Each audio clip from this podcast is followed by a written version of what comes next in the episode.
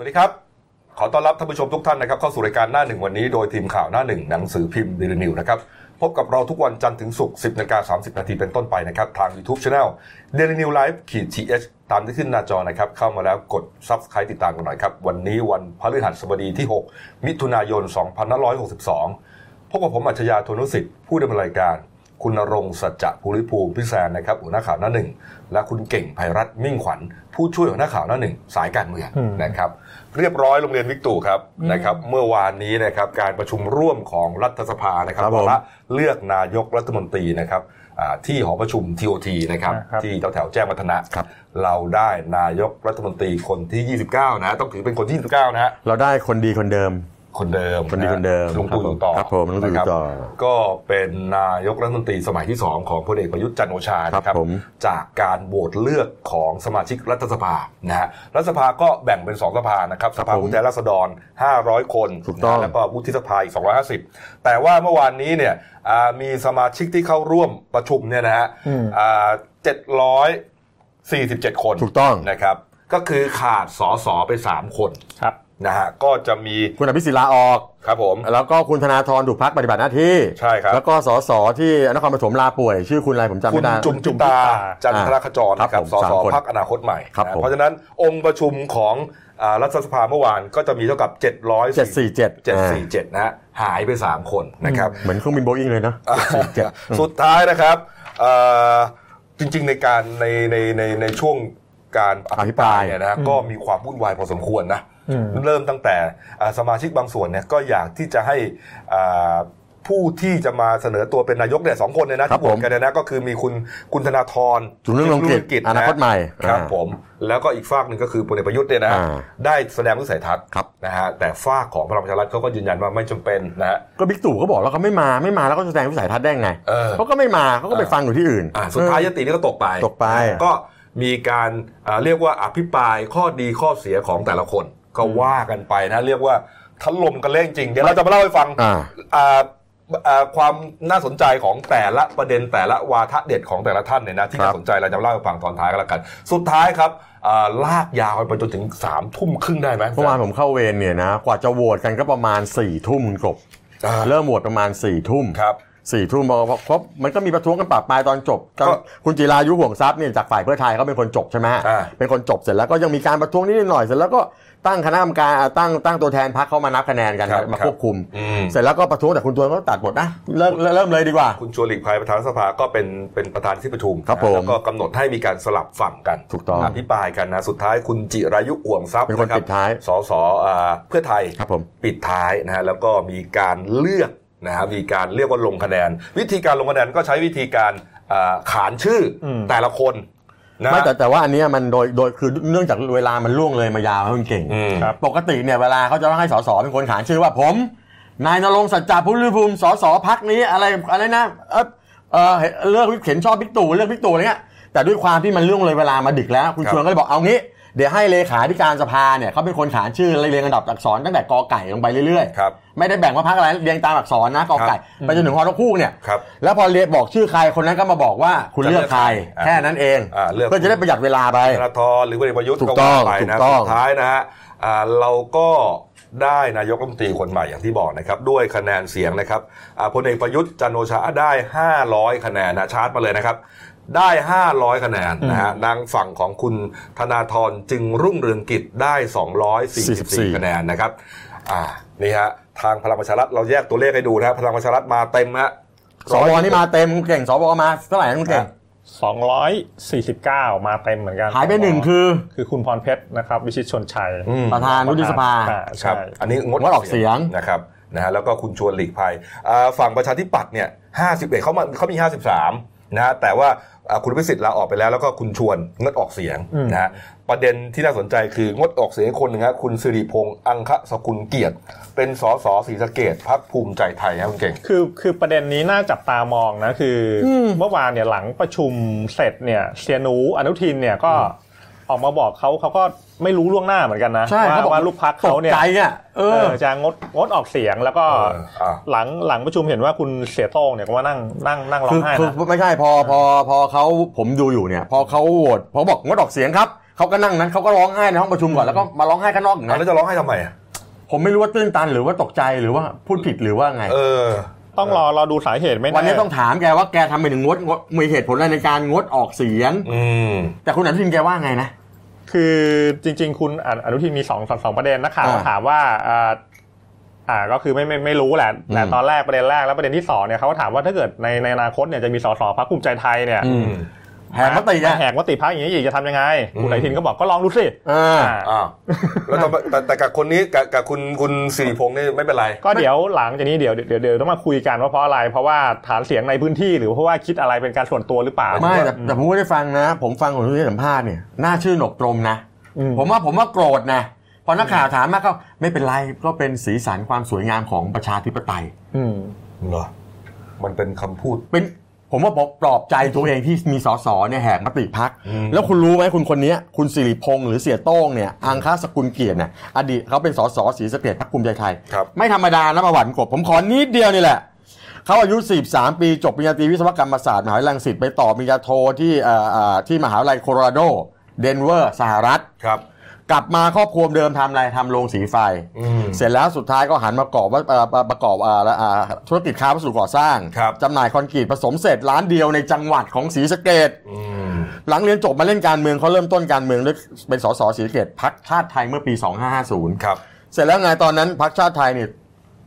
ถูกยุบใช่ไหมกรรมการบริหารถูกตัดสิทธิ์ไปพร้อมๆ กับพรรคพลังประชาชนไงฮะ อืม เสร็จแล้วแกก็เลยมาย้ายอยู่ภูมิใจไทย มาอยู่คุณอนุทินเมื่อล่าสุดเนี่ยแล้วก็ได้เป็นสสศรีสะเกดเขตหนึ่งเอาชนะใครรู้ไหมเอาชนะคุณธเนศเครือรัตน์ของพรรคเพื่อไทย อดีตสสสองสมัยได้สำเร็จ ก็ พอเข้ามาเสร็จปุ๊บมาโหวตว่าดอกเสียงเลย ก็คือโปรไฟล์ดีนะ แต่ว่า อืม ก็คงจะมีเหตุผลส่วนตัวของแกพอสมควรนะ แต่ประเด็นปัญหาก็คือว่าคุณอนุทินเนี่ยจะไปมองหน้าพักพลังประชารัฐไม่ติดนะฮะแม้ว่าจะไม่ได้มีผลอะไรก็ตาม แต่มันดูเหมือนว่าเสียหนูเนี่ยคุมลูกพักไม่อยู่ไง ติด แล้วมันจะมีผลต่อการที่จะไปเคลียร์ตำแหน่งหรือเปล่าเพราะเพราะก็มีกระแสข่าวมาว่า เลือกโหวตนายกแล้วทีนี้ไม่สนแล้วพลังประชารัฐถือแต้มต่อแล้ว อาจจะมีการเกลี่ยตำแหน่งกันใหม่ เกลี่ยเก้าอี้กันใหม่ ประชาธิปัตย์นะฮะประชาธิปัตย์นะฮะก่อนที่จะมาโหวตเรื่องนายกเนี่ย อืม เขาไปโหวตกันก่อนว่าจะจะสนับสนุนไม่สนับสนุนนะ มี 16 เสียงที่ไม่สนับสนุนด้วย อืม แต่สุดท้ายแล้วทั้งหมดครับก็เหมือนกับว่าเป็นสถาบันทางการเมือง มีมติมติพักเป็นยังไง ทุกคนยอมหมด ยกตามนั้นหมดนะทั้งทั้งที่ก่อนหน้านี้ตัวเองไม่เห็นด้วยก็ตามประชาธิปัตย์เนี่ยยังเรียกว่าเหมือนยังมีสัจจะมากกว่าภูมิใจไทยหรือเปล่าพี่การเขียนเนี่ย ไม่อะเออ ทำไมอะ โลกคุณเห็นอะไรในสภาเมื่อวานตั้งแต่เปิดอภิปรายจนปิดอภิปราย คุณเห็นอะไรเขาเขาพูดถึงคุณสมอภิปรายถึงคุณสมบัติของของบิ๊กตู่ของคุณธนาธรว่าขัดไหม ครับ ประชาธิปัตย์กับภูมิใจไทยเนี่ยครับจะเอาหน้าไปมองประชาชนยังไง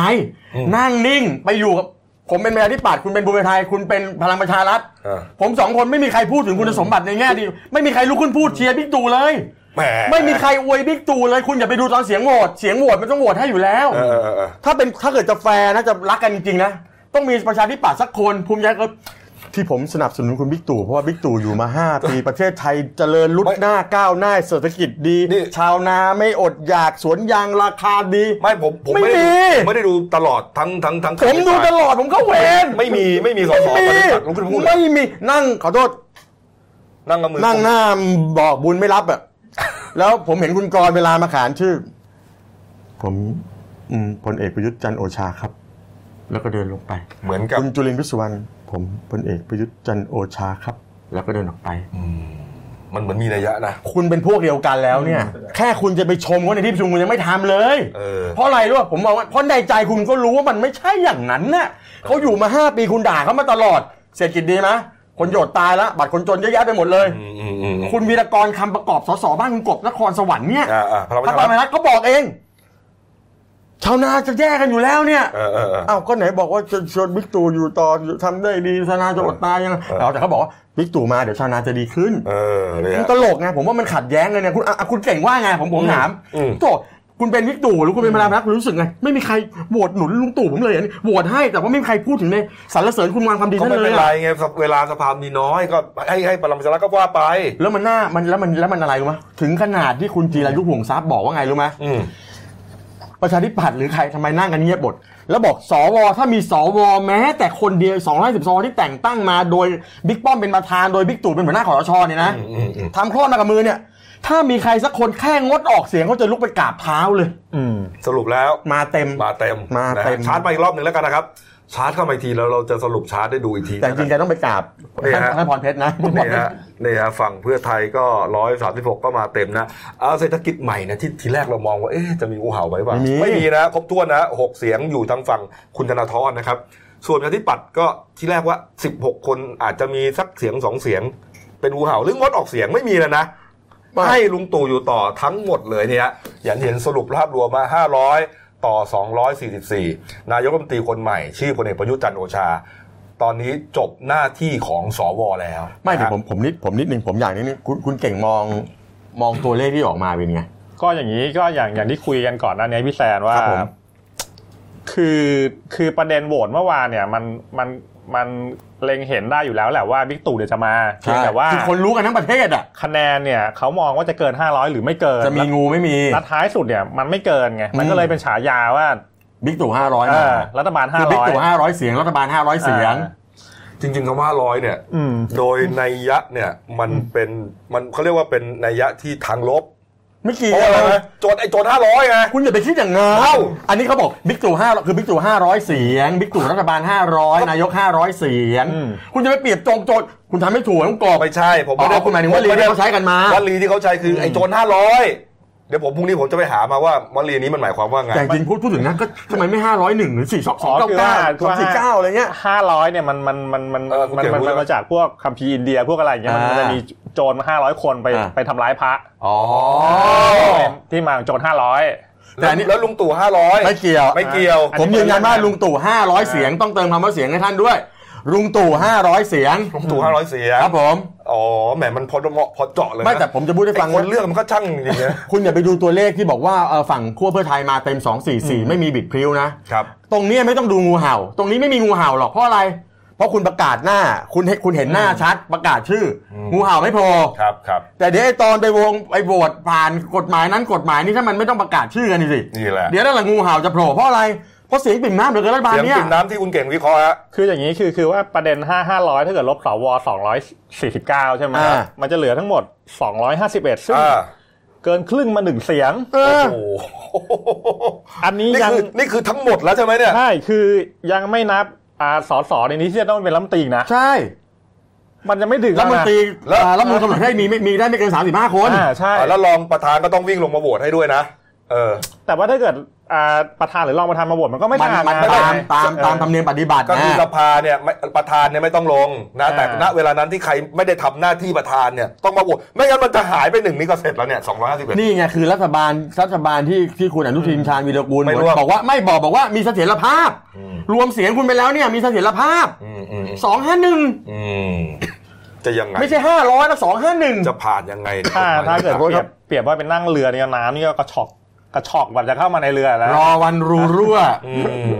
เนี่ยฮะรอ ไม่เป็นไรครับ วั ก็เข็นกันไปครับผม รอ ว่า วันน้ำเข้าเรือนะ ก็เข็นกันไป อ่าหลังจากที่อ่าระหว่างการประชุมสภานะครับนะฮะเมื่อวานนี้ครับ ปรากฏว่าคุณอภิสิทธิ์เวชชาชีวะนะครับ อดีตหัวหน้าพักประชาธิปัตย์นะฮะก็เดินทางไปที่หอประชุมทีโอทีเหมือนกัน แต่ว่าไม่ได้เข้าไปในห้องประชุมนะฮะ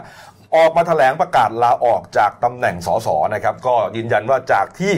ประกาศไว้ตอนหาเสียงว่าตัวเองเนี่ยจะไม่หนุนพลเอกประยุทธ์เป็นนายกรัฐมนตรีนะครับ ดังนั้นเมื่ออาพรรคประชาธิปัตย์มีมติร่วมรัฐบาล แล้วก็สนับสนุนพลเอกประยุทธ์เป็นนายก ตัวเองแม้จะไม่เห็นด้วยนะ แต่ว่าก็เคารพมติพักแต่เมื่อพักดำเนินการอย่างนี้ ตนเองก็ต้องรักษาจุดยืนและอุดมการณ์นะฮะแต่จะให้ออกไปเดินแล้วออกไปขานว่าสนับสนุนพลเอกประยุทธ์คงไม่ได้ สิ่งที่ยิ่งใหญ่กว่ามติพักคือสัญญาประชาประชาคมที่ให้ไว้กับประชาชนทั้งประเทศนะสุดท้ายก็ตัวเองก็ประกาศลาออกครับคุณเก่งครับ อืมใช่ก็ก็ประเด็นนี้จริงๆ ต้องยกเครดิตให้พี่แซน ครับ ก่อนหน้านี้ฟันธงมาล่วงหน้าสองสามอาทิตย์แล้วว่า เออ ท้ายสุดเนี่ยคุณอภิสิทธิ์เนี่ยไม่มีทางออกจริง อืม ๆทางออกเดียวเนี่ยลาออกเซฟที่สุด อืม หร ห อก รือมติพักไม่ได้ ขาาตัวง เลื นั่ อก นแหละ พี่ตู่ไม่ได้ใช่ไหมพี่แซน ใช่ แล้วผมก็เชื่อว่าแกก็คงมองว่ารัฐบาลนี้อาจจะอยู่ไม่ยืดอ่ะ ไม่ไม่แต่ว่าสิ่งที่แกทำเนี่ยนะ อืม จริง ๆ ถ้าแกประกาศลาออกจากสมาชิก สมาชิกพักเมื่อไหร่สสแกขาดโดยปริยายถูกไหมเพราะว่า ครับ สสต้องสักสังกัด อันนี้แกแค่ลาออกจากหลักจากปาร์ตี้ลิสต์เดี๋ยวก็เลื่อนคุณสุทัศน์ในหนึ่งขึ้นมาอยู่แล้ว ใช่ อืม แต่ว่าแกไอ้เรื่องอะไรสมาชิกพักเนี่ย ผมว่าแกแกยังไม่เก่งเท่าไอติมไอติมไม่ได้เป็นสสแต่ไอติมประกาศทิ้งพักเลยไอติมคือหลานชายแกนี่แหละประกาศทิ้งพักประเด็นของคุณอภิสิทธิ์นี่ผมอยากจะบอกอยู่อย่างหนึ่งเมื่อกี้ เราเอาภาพกลับไปที่สสไปที่ปัดเกาะราวบันไดได้ไหมฮะนั่งดูคุณอภิสิทธิ์แถลงข่าวยืนดูฮะมีภาพเมื่อกี้เรามีภาพอยู่ ผมถามว่าไปยืนดูทำไมอ่ะ อ้าวเขาก็ต้อง แล้วจะไปยืนดูทำไม อ้าว เขาหัวหน้าพักคุณเขาเขาเอาบอกว่าไม่เอาประยุทธ์ชัดๆนะครับ ไม่เอาประยุทธ์ไปเดินสายหาไปเดินสายไปไปเดินสายหาเสียงกับพวกคุณบอกไม่เอาประยุทธ์คุณได้ 39 ล้านเสียงมาอนุมานได้ว่าไม่เอาประยุทธ์ อืม อืม อยู่ๆคุณก็ถีบหัวหน้าพักคุณทรงคุณค่ายเขาคุณก็เอามติพักแล้วมติพักออกมาแบบเนี้ย ไม่น่าเชื่อนะ มันตลกไหมล่ะหัวหน้าพักมันจะบอกสัตว์เออ ทำไมฮะ แล้ว 16 เสียงอ่ะ 61 ไปไปกับพลังประชารัฐไงส่วน อ่า 16 ไม่ไปเนี่ยคือตอนแรกเนี่ยเราคิดว่าเอ่อเสียงของประชาธิปัตย์เนี่ยมันจะก้ามกึ่งกันมากกว่านี้ไง ระหว่างไปกับไม่ไป พอปรากฏว่าลงลงคะแนนลับใช่ไหมก่อนก่อนประชุมสภา ใช่ 16 เสียง น้อยมาก นะ อืม อาจจะไปเปลี่ยนใจตอนท้ายนะฮะ ไม่ได้เปลี่ยนใจหรอกแล้วแล้วประเด็นมันคือคุณกบประเด็นสำคัญคือว่าคือผมบอกอันอันเนี้ยคือประชาธิปัตย์ปล่อยกรอบคุณอภิสิทธิ์เพื่อที่จะเป็นรัฐบาล ซึ่งผมบอกแล้วประชาธิปัตย์จะอาศัยการขี่มติพักนี่แหละแต่มาช้าหน่อยเพราะว่าลีลาเยอะไงลีลาเยอะ แล้วสุดท้ายก็ไปโหวตให้เขาผมถามว่านะผมผมมั่นใจว่าคุณอภิสิทธิ์เขาพูดเมื่อวานเขาพูดดีมากเขาบอกว่า มันไม่ใช่วาทกรรมนะครับไอ้ที่ว่าประเผด็จการไอ้สืบทอดอำนาจเนี่ยมันมีจริง อืมอืม แล้วแกก็ยกหนึ่งสองสามสี่แกบอกว่า คือภาษาง่ายๆแกอายที่ไปโหวตลุงตู่เพราะแกสัญญากับประชาชนไว้มติพักทำให้แกนั้นไม่ได้ แม้ว่าพักจะหาทางออกให้แกว่าด้วยการงดออกเสียงแกบอกแกทำไม่ได้ ครับ แล้วแกยังคาดหวังแกคาดแกไม่คิดว่าพักจะไปพายเรือให้กับพลเอกประยุทธ์นั่งหรอก อืม ผมเนี่ยนะเขียนบทความไว้ชิ้นหนึ่ง ครับ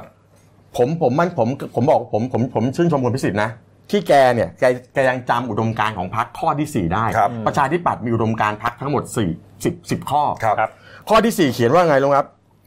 พักจะไม่สนับสนุนระบบและวิธีแห่งเผด็จการ อืม ไม่ว่าจะเป็นระบบหรือวิธีการของรัฐบาลใด ๆ อืมก็คือไม่ไม่หนุนรัฐเผด็จการ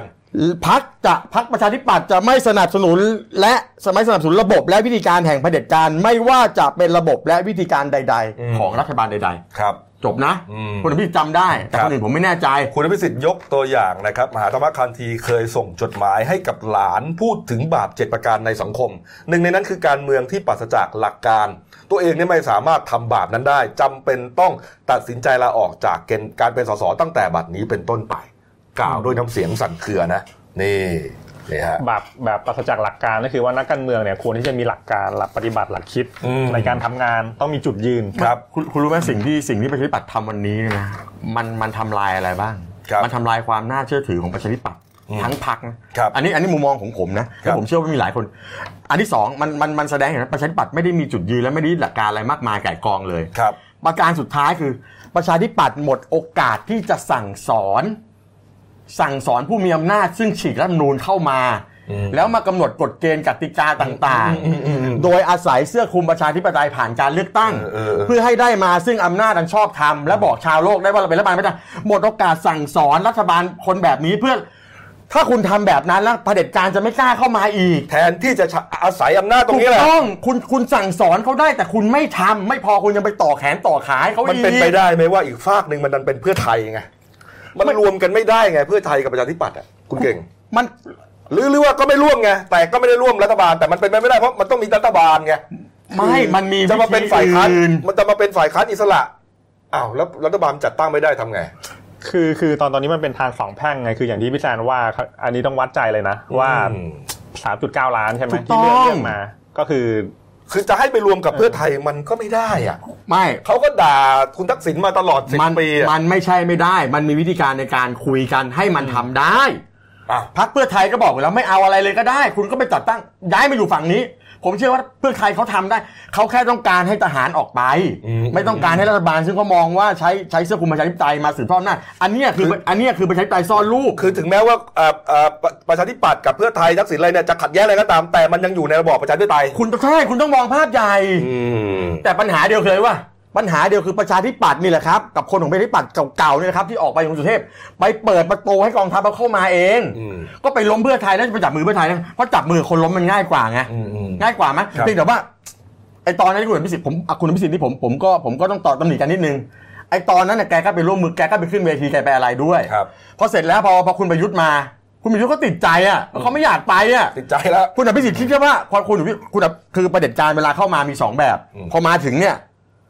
สร้างกติกาใหม่แล้วตัวเองถอยห่างไปให้เขาเลือกให้กันแล้วกันมึงเขาไปสู้กัน นิกบัง อ่ากับ ย ส ตัว อง ย่า กับสองคุณคุณคุณกระโดดเข้ามา เฮ้ยสนุกเว้ย คุณกระโดดเข้ามาทำเอง อำนาจมันหอมหวานเว้ย กระโดดเข้ามาเล่นการเมืองเอง ผมเข้าใจว่าคุณมาร์กเนี่ยคิดว่าบิ๊กตู่จะไม่เข้า ก็ถึงเมื่อวานถึงได้บอกว่าก็คิดว่าคนที่เข้ามาเนี่ยเขาจะเขาจะเปลี่ยนใจไม่อยู่ต่ออ ม ใช่ไหมแต่พออยู่ต่อก็คุณ ที่ไหนได้ คุณเปิดประตูเข้ามาเขาอยากอยู่ต่อแล้ว แล้วเขามีเสียงก็มีพักแล้วนี่ เริ่มตั้งแต่เขียนกติกาอั นั่นแหละ เที่ยว นั่ ที่ นแห ผ่านละมาได้ นั่นแห นะ ละ เออ แล้วสอร้อยแล้วกลไก250สวแต่งตั้งที่บอกผมมียานทิพย์ครับ ผมเลือกคนดีเป็น อืม แสดงว่าคนดีของเขามีคุณคุณบิ๊กตู่คน เออ ทุกคนพร้อมใจกันรักบิ๊กตู่หมดเพราะบิ๊กตู่เป็นคนดีไม่ได้ไม่ได้เลือกเพราะโหวตผมมานะไม่ได้เลือกเพราะหนุนผมมา อืม บิ๊กตู่เป็นคนดี พร้อมใจมีคนดีคนเดียวเลย อืม ก็ก็ดีครับผมก็เห็นดีด้วย คือตอนตอนตอนแรกเมื่อวานคิดว่าสวจะยกไม่หมดนะ ผมยังคิดแบบนั้น ไม่มีใครกล้าแหวกเลย ไม่น่าเชื่อ ไม่มีใครกล้าแหวกเลย ถ้ามันจะถ้าถ้า มั มัน น เป็น จะดู บุญคุณหรือเปล่า คือถ้าถ้าถ้าไม่ยกเนี่ยมันเป็นการเนรคุณหรือเปล่า ไม่เกี่ยว ถ้าถ้าผมเป็นขอโทษนะถ้าผมเป็นสวตำแหน่งหกตำแหน่งอะนะ อืม ผบทบผบอะไรทั้งหลายเนี่ยผมไม่ยก โอ้ไม่กล้าหรอก ทำไมไม่กล้า ยิ่งตรงนั้นยิ่งไม่กล้าเลย ถ้าผมไม่ยก มันจะได้บอกว่า ผมไม่ยกไม่ไม่ไม่คือไม่ไม่อาจจะบอกว่างดออกเสียงก็ได้ สง่างามไหม มันจะมันเป็นประเด็นมากกว่านั้น ไม่ไม่ เป็นประเด็นความขัดแย้งไง คือเขากลัวว่าจะไปตีความ เออไปตีความว่าเอ้ยมันมีความขัดแย้งในกองทัพรุ่นพี่รุ่นน้องอะไรหรือเปล่า ไม่มีหรอกไม่มีห ท รอก หารมันมีกระด้างกระเดื่องหรือเปล่าก็ว่ากันไปนะ ไม่มีหรอกก็ออกมาว่าออกออกออกเสียงงดออกเสียงเพราะเพื่อความสง่าเพราะผมเป็นสวแต่งตั้งมาโดยตำแหน่ง อืมอ่ะว่ากันนะครับมาอีกฝากหนึ่งฮะหลังจากที่เอ่อในสภานะอ่าสสอนาคตใหม่เขาก็ถอนยติเรื่องที่จะให้คนดิเดตนายกทั้งสองคนเนี่ย แสดงวิ ไป สัยทัศน์ ทัศน์นะฮะทางคุณธนาธรจึงรุ่งเรืองกิจนะที่ถูกพัก พักการทำหน้าที่สสนะก็ออกมาแสดงวิสัยทัศน์นอกห้องประชุมนะฮะหลายประเด็นที่เขาพูดถึงนะคุณเก่งนะ อืม ประเด็น ก็ แรกนะ ครั ฮะ บ ประเด็นอ่า ก็ก็คือจริงๆเนี่ยก็คืออ่าก่อนก่อน ก็คือสาเหตุที่ถอนถอนยติเนี่ยเพราะว่าเขาเขาต้องการประหยัดเวลา อืม เพราะว่า เดี๋ยวทะเลาะกันเถียงกันเปล่าๆ ออเพราะว่ามันมันต้องใช้ขานขานขาน อืม ชื่อ ขาน แล้ว ชื่ ก็ อ ท้ายสุดก็รู้อยู่แล้วแหละว่าแพ้ ครับ เออ ก็อ่าสรุปคุณธนาธรก็ยืนยันพร้อมเป็นนายกพร้อม ครับ พัฒนาไทยนู่นนี่นั่นนะครับ แต่ว่าท้ายสุดก็ไม่ได้เป็นไงแล้วหลังจากนี้ให้ระวังตัวด้วย เพราะว่าเขาเนี่ยน่าอ่าอาจจะเรื่องคดีความต่างๆเนี่ยอาจจะโดนตามตามเช็คบินย้อนหลังด้วยซ้ำ อืมนะฮะมีสามประเด็นที่คุณธนาธรพูดถึงนะเขาบอกว่าตนจะเป็นนายกแห่งความเป็นจริง มองประเทศด้วยสายตาเป็นจริงนะครับ ประเด็นที่สองก็คือนายกต้องกล้าเปลี่ยนแปลงต้องชนปัญหาที่ต้นตอต้องกล้าฝันต้องกล้าเปลี่ยนนะฮะผมจะสรุปคร่าวๆเนี่ยนะประเด็นที่สามน่าสนใจครับ นายกเป็นนเอ่อนายก ผมเนี่ยจะเป็นนายกที่จะพาประเทศไปข้างหน้า ส่งต่อประเทศไทยไปอยู่ ในโลกที่หนึ่งให้กับลูกหลานของเรานะฮะจะต้องไม่มีรัฐประหารจะขับเคลื่อนการเปลี่ยนแปลงระบอบรัฐสภา แม้จะยากจะนานเพียงใดก็ต้องยืนยันเส้นทางนี้ ไม่มีทางลัดทางด่วน การด่วนรัฐประหารล้มกระดานบิดเบือนเสียงประชาชน เราต้องช่วยกันทำให้สสเป็นผู้แทนของราษฎร ไม่ใช่ตัวแทนของอำนาจนอกระบบอำนาจทหาร และจะต้องทำให้รัฐสภาเป็นสถานที่อันทรงเกียรติ เป็นสถานที่ที่เป็นปัญหาของประชาประชาชนถูกนำมาถกเถียงเพื่อหาทางออก ไม่ใช่สถานที่ที่ผู้คนเอือมระอา เสียได้คะแนนเสียงของตัวเอง และหมดศรัทธาต่อระบอบประชาธิปไตย อันนี้คือเขามาแสดงวิสัยทัศน์เพราะเขาไม่ได้เข้าประชุม ถูกต้องครับ ข้าน นี่ฮะ กแต่ว่าพอพอพอจบ พอจบการประชุมเนี่ยนะ อืม คุณธนาเอ่อเขารู้แล้วว่าเขาแพ้เนี่ย คุณธนาธรพูดพูดประโยคเด็ดอยู่ ครับ อยู่ว่าเอ่อข้อความหนึงอะผมบอกว่าเราไม่ได้พ่ายแพ้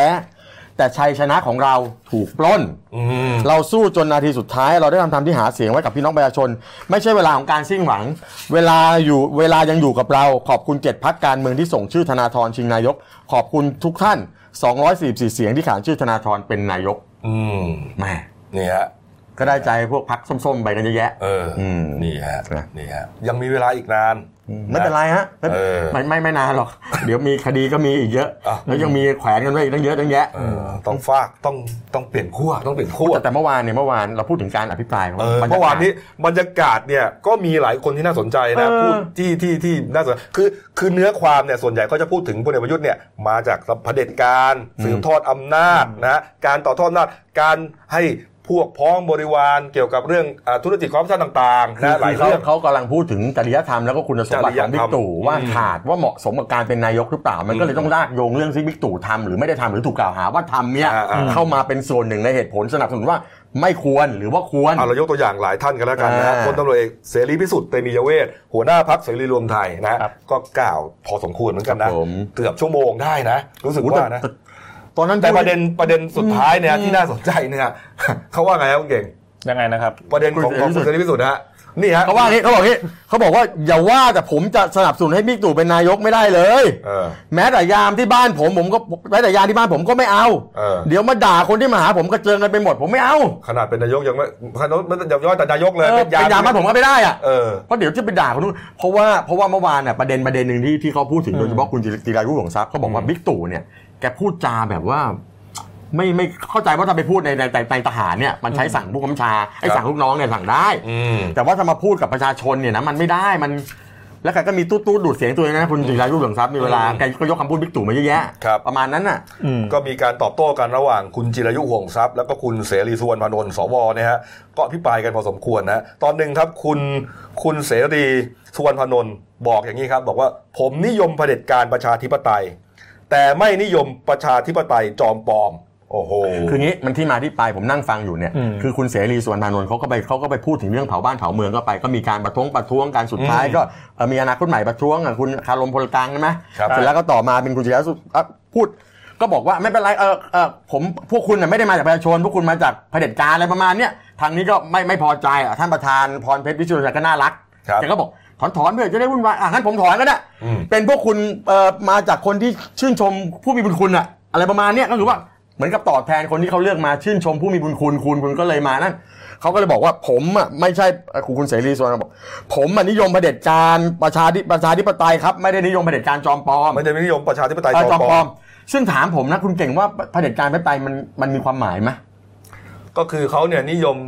ลุงตู่นี่แหละ แต่ว่าลุงตู่เนี่ยก็ยังดูเป็นประชาธิปไตยมากกว่าประชาธิปไตยจอมปลอมหมายถึงว่า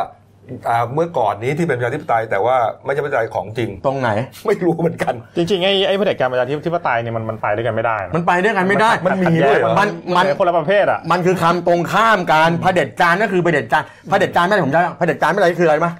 มันคือเผด็จการที่ตัดแต่งพันธุกรรม แล้วกลายเป็นประชาธิปไตยจอมปลอมนั่นแหละ โอ้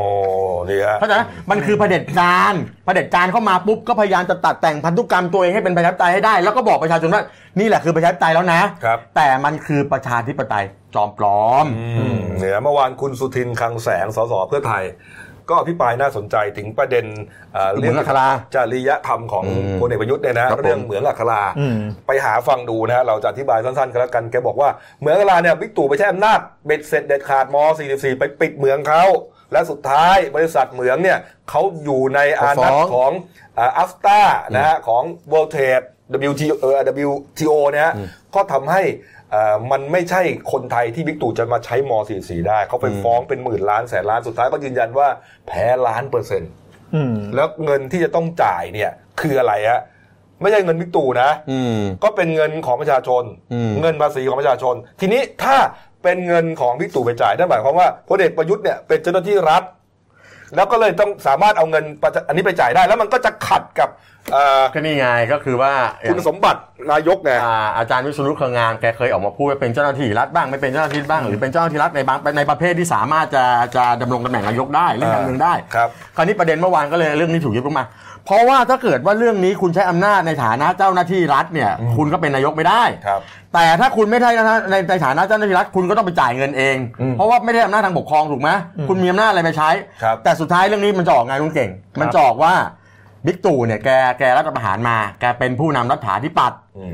มันมีอะไรอยู่อ่ะมันนิรโทษกรรมทุกอย่างที่แกทำเจ้าหน้าที่รัฐไม่เจ้าหน้าที่รัฐไม่รู้อ่ะแต่ถ้าจะต้องจ่ายรัฐบาลอะจ่ายบิ๊กตู่ไม่ต้องจ่ายเชื่อผมเถอะจะต้องออกรูปแบบว่าแกเป็นผู้นำรัฐาธิปัตย์ อืม แค่นั้นเองไม่ได้มีปัญหาอะไร กลายเป็นเราก็ต้องเสียเงินไป ก็เดี๋ยวรอก่อน รอก่อนยังไม่ได้จ่าย จะรีบจ่ายไปไหนเล่า รอก่อน เอามาหมื่นก่อนเดี๋ยวผมไปเก็บไว้ให้ก่อน เออนะ ไม่ไม่แต่ว่าผม เมื่อวาน ผมผมเห็นด้วยกับน้องเก่งวันนี้เราไม่ต้องมาพูดถึงเมื่อวาน เออ พูดถึงว่าอนาคตหลังจากนี้เนี่ยหลังจากนี้คือการอะไรคือการต่อรองเรื่องเก้าอี้ละ อืม คือบิ๊กตู่จะมีเวลาเท่าไหร่ในการจัดจัดคณะรัฐมนตรีนะแล้วก็ต้องแถลงนโยบายต่อรัฐบาลเนี่ย ก็เดี๋ยวตามตามตามขั้นตอนเดี๋ยวเดี๋ยวคุณชวนนะครับชื่อขึ้นทุนเกล้า ครับผม นะแล้วก็อย่างที่พี่แซนว่าเดี๋ยวรอโปลดเกล้าคอรมอไม่เกิน สาม 35 ห้า ค คน น อืม เดี๋ยวเข้าถวายสัตว์ อ่า อ่าแล้วก็เดี๋ยวแถลงนโยบายต่อต่อที่ อ่า ที่ประชุมรัฐสภา อ่า ว่าบริหารประเทศก็คือว่า ในส่วนเก้าอี้เนี่ยหลังนับตั้งแต่วันวันนี้เป็นเป็นต้นไปเนี่ยจนกว่าจะถึงถึงถึงถึงการจัดจัดเก้าอี้รัฐมนตรีเนี่ย อ่า ครับ ก็คือเอ๊ะแต่แต่ว่าเห็นเห็นเขาว่าเขาคุยกันจบแล้วไม่ใช่เหรอ คือเขา ฮะ คือบอกเหมือนว่าคุยกันจบแล้วประชาธิปัตย์ประชาธิปัตย์ก็ได้ในส่วนของที่ประชาธิปัตย์ได้ไป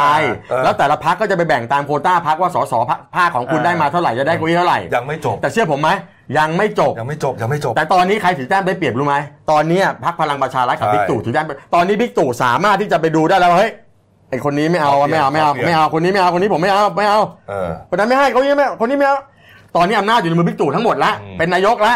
ใช่ไหมที่เหลือก็ไปว่ากันผมแต่ผมเชื่อก็ยังเชื่อเหมือนเดิมว่าตกลงกันได้ อืม ตกลงกันได้ อ่ะปิดท้ายประเด็นสั้นๆนะฮะเป็น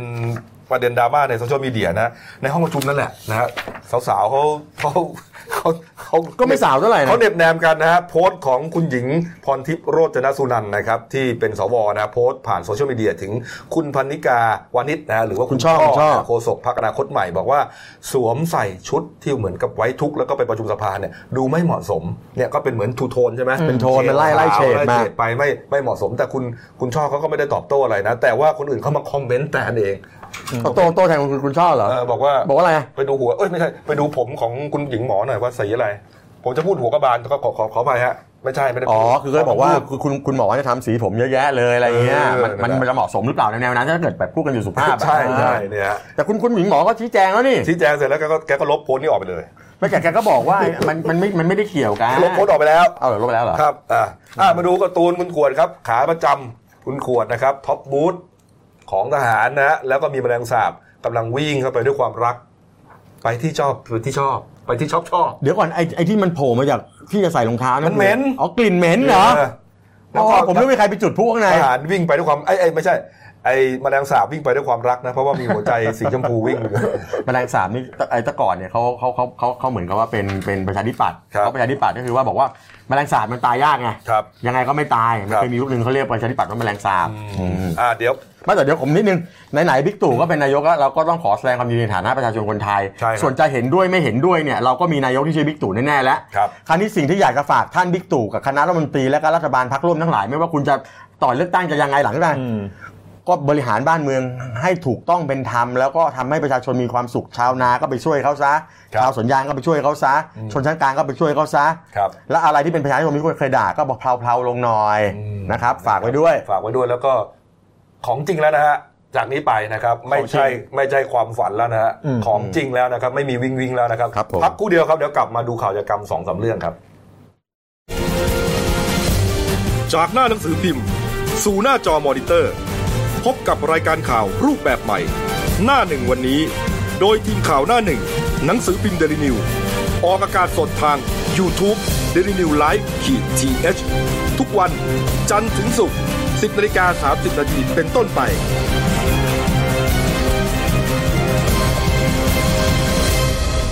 แล้วคุณจะได้รู้จักข่าวที่ลึกยิ่งขึ้น จากหน้าหนังสือพิมพ์ สู่หน้าจอมอนิเตอร์ พบกับรายการข่าวรูปแบบใหม่ หน้าหนึ่งวันนี้ โดยทีมข่าวหน้าหนึ่ง หนังสือพิมพ์เดลิวิวออกอากาศสดทาง y o u t u เด d ิวิวไลฟ์ขีดทีเทุกวันจันทร์ถึงศุกร์10นาฬิกา30นาทีเป็นต้นไป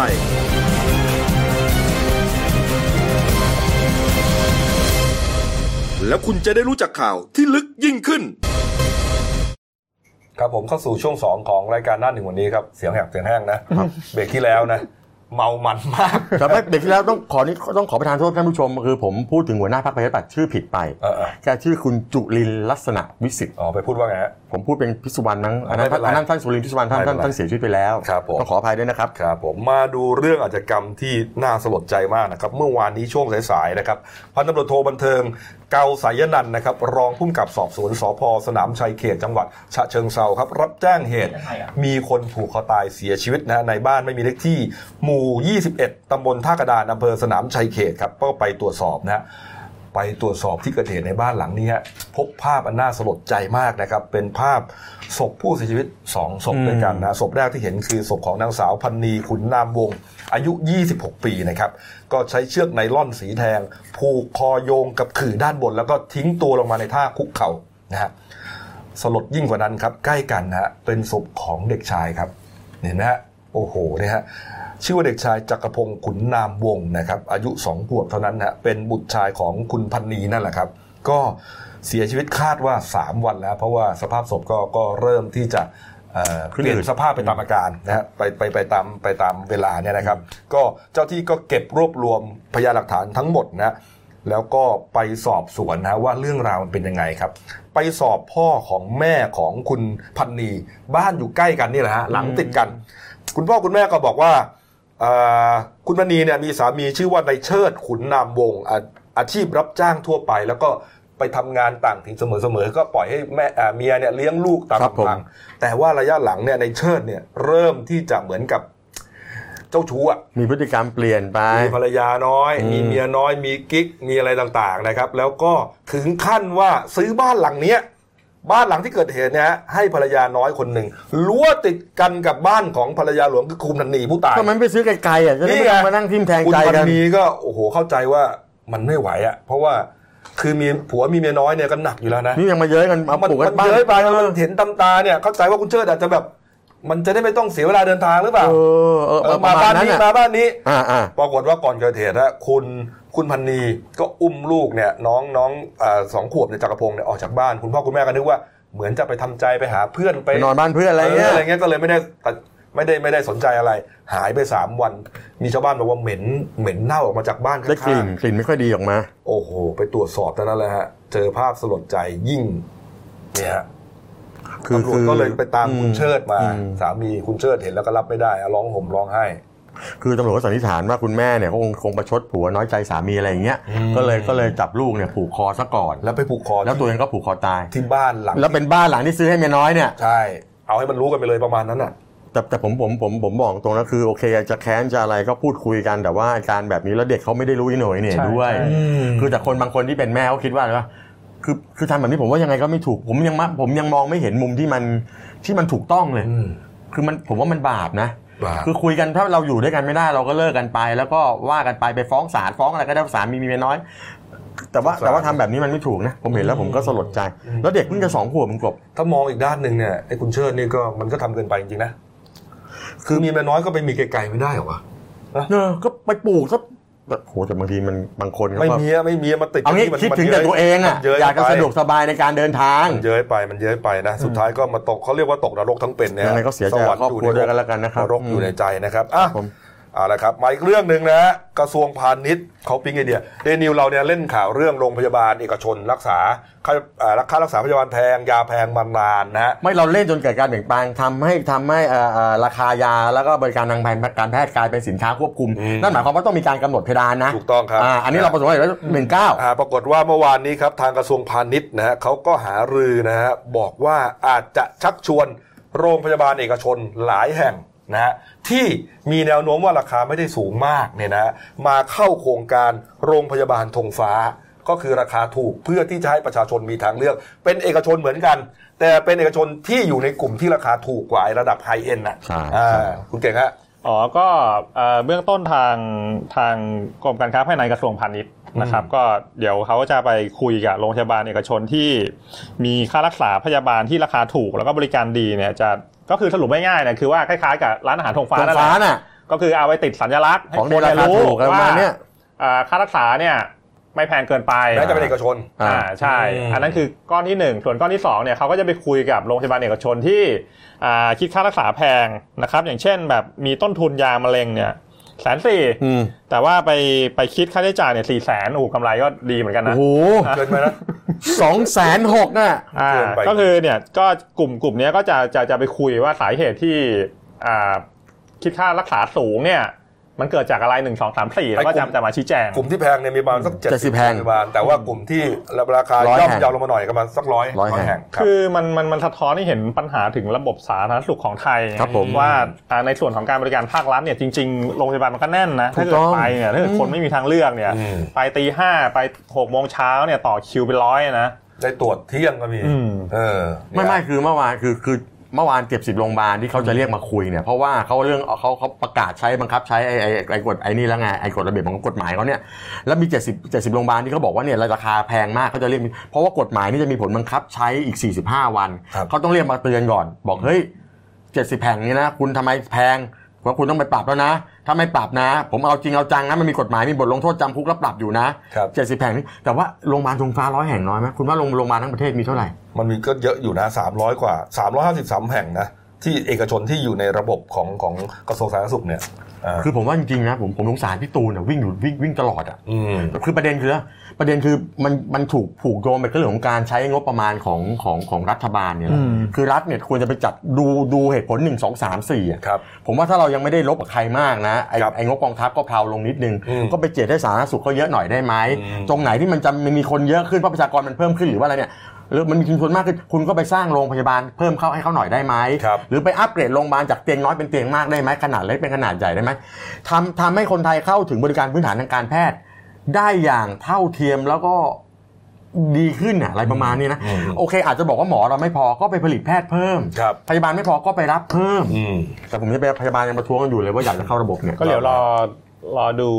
ดูรัฐมนตรีใหม่ ครับผม พาณิชย์นี่ก็เห็นว่าตามโผว่าประชาธิปัตย์ แต่ผมผมยังคาดหวังว่าบิ๊กบิ๊กตู่เขาอยู่มา 5 ปีแล้วเขาน่าจะทำอะไรได้ดีขึ้นนะครับ ในในมุมมองผมนะผมก็ไม่ได้จงเกลียดจงชังอะไรท่านนะ อืม ก็ยังหวังหวังอยู่ไว้ลึกๆ ครับผม อืมนะครับอ่ะมาปิดท้ายที่เรื่องนี้ครับเมื่อวานนี้ปปสนะครับสำนักงานป้องกันและปราบปรามยาเสพติดนะครับแล้วก็พร้อมด้วยกองบัญชาการตำรวจปราบปรามยาเสพติดนะครับเขาแถลงข่าวจับกลุ่มเครือข่ายยาเสพติดรายใหญ่เลยนะฮะ ครับผม นะฮะก็แถลงที่สำนักงานปปสดินแดง ครับ นะพี่แซนนะครับ เมื่อวานคุณนิยมนะฮะเติมสีสุขเลขาธิการปปสนะฮะพร้อมด้วยพลตำรวจตรีสุริยาสิงหกมลก็รองเลขา แล้วก็พลตำรวจตรีพานุเดชบุญเรืองรองผู้การภูธรตำรวจภูธรภาคห้า ครับ ก็ทั้งสองหน่วยงานนี้แล้วก็ตำรวจหลายๆหน่วยเขาก็ไปแถลงข่าวจับกลุ่มยาเสพติดจับกลุ่มเอ่อจับกลุ่มผู้ต้องหาก่อนก็คือนายสุวิทย์พรหมอ้นใช่ไหมเขาอ่านว่าอ้นนะฮะแล้วก็นายอีกคนนึงก็ชื่ออีกคนหลบหนีไปได้ ชื่อนายชื่อนายหมู ครับ ยึดยาเสพติดได้เหรอคุณกบคุณเก่ง 1,495 กิโลกรัม อันนี้เป็นยาไอซ์นะ เป็น ยา ไอ ไอ ซ์ ซ์นะ ไอซ์นะ เรียกคล้ายๆประมาณ เยอะ 1.5 ตันอ่ะประมาณ เยอะ ครับ มาก แล้วก็เคตามีนยาเคเนี่ย 91 กิโล ครับ แล้วก็รถบรรทุก 6 ล้อ 2 คัน รถยนต์ 4 คัน เครื่องบรรจุยาเสพติด 1 เครื่อง ครับผม เรื่องของเรื่องก็คือบอกว่าเขาเนี่ยนะได้รับแจ้งจากประชาชนเมื่อประมาณเดือนมีนาหรือเมื่อประมาณ 3 เดือนที่แล้วเนี่ย อืม ว่าผู้ต้องหา 2 คนเนี่ยเขาไปแอบเปิดโรงงานทำธุรกิจขายทุเรียนย่านปทุมธานีเนี่ยนะฮะ อืม แต่ว่าลักลอบส่งยาเสพติดออกนอก อ๋อ เขาก็เลยไปแกะรอยเฝ้าติดตามพฤติกรรมจนกระทั่งวันที่ 4 มิถุนายนเนี่ยนะเขาก็พบสองคนพบนายสุวิทย์กับนายหมูเนี่ย ครับ ขับรถเก่งก็มาเขาก็เลยแสดงตัวขอเข้าตรวจค้น ครับ ไอ้นายหมูนี่หนีไปได้ อืม ปรากฏว่านายสุวิทย์เนี่ยถูกจับ